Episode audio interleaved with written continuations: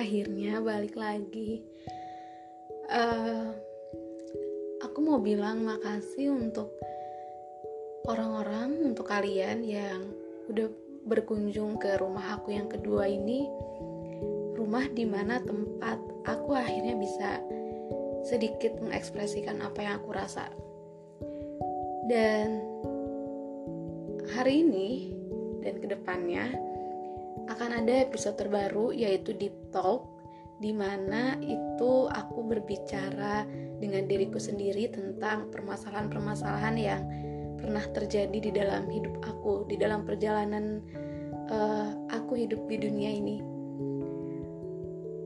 Awalnya agak susah untuk bercerita di di sini, tapi ya mau gimana lagi karena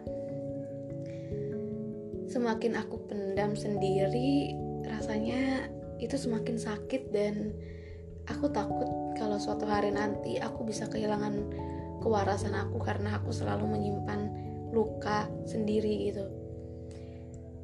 Aku nggak punya sahabat. Aku nggak seperti mereka yang punya teman untuk berbagi untuk teman yang sekedar bisa menikmati waktu dengan santai. Aku nggak punya rumah kecuali rumah aku sendiri.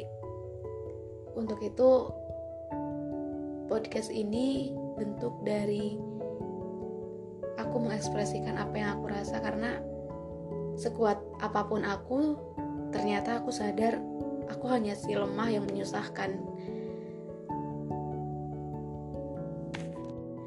Dan semoga untuk kalian yang mendengarkan ini, ini bisa jadi penenang buat kalian dan merasa bahwa kalian tidak pernah sendiri.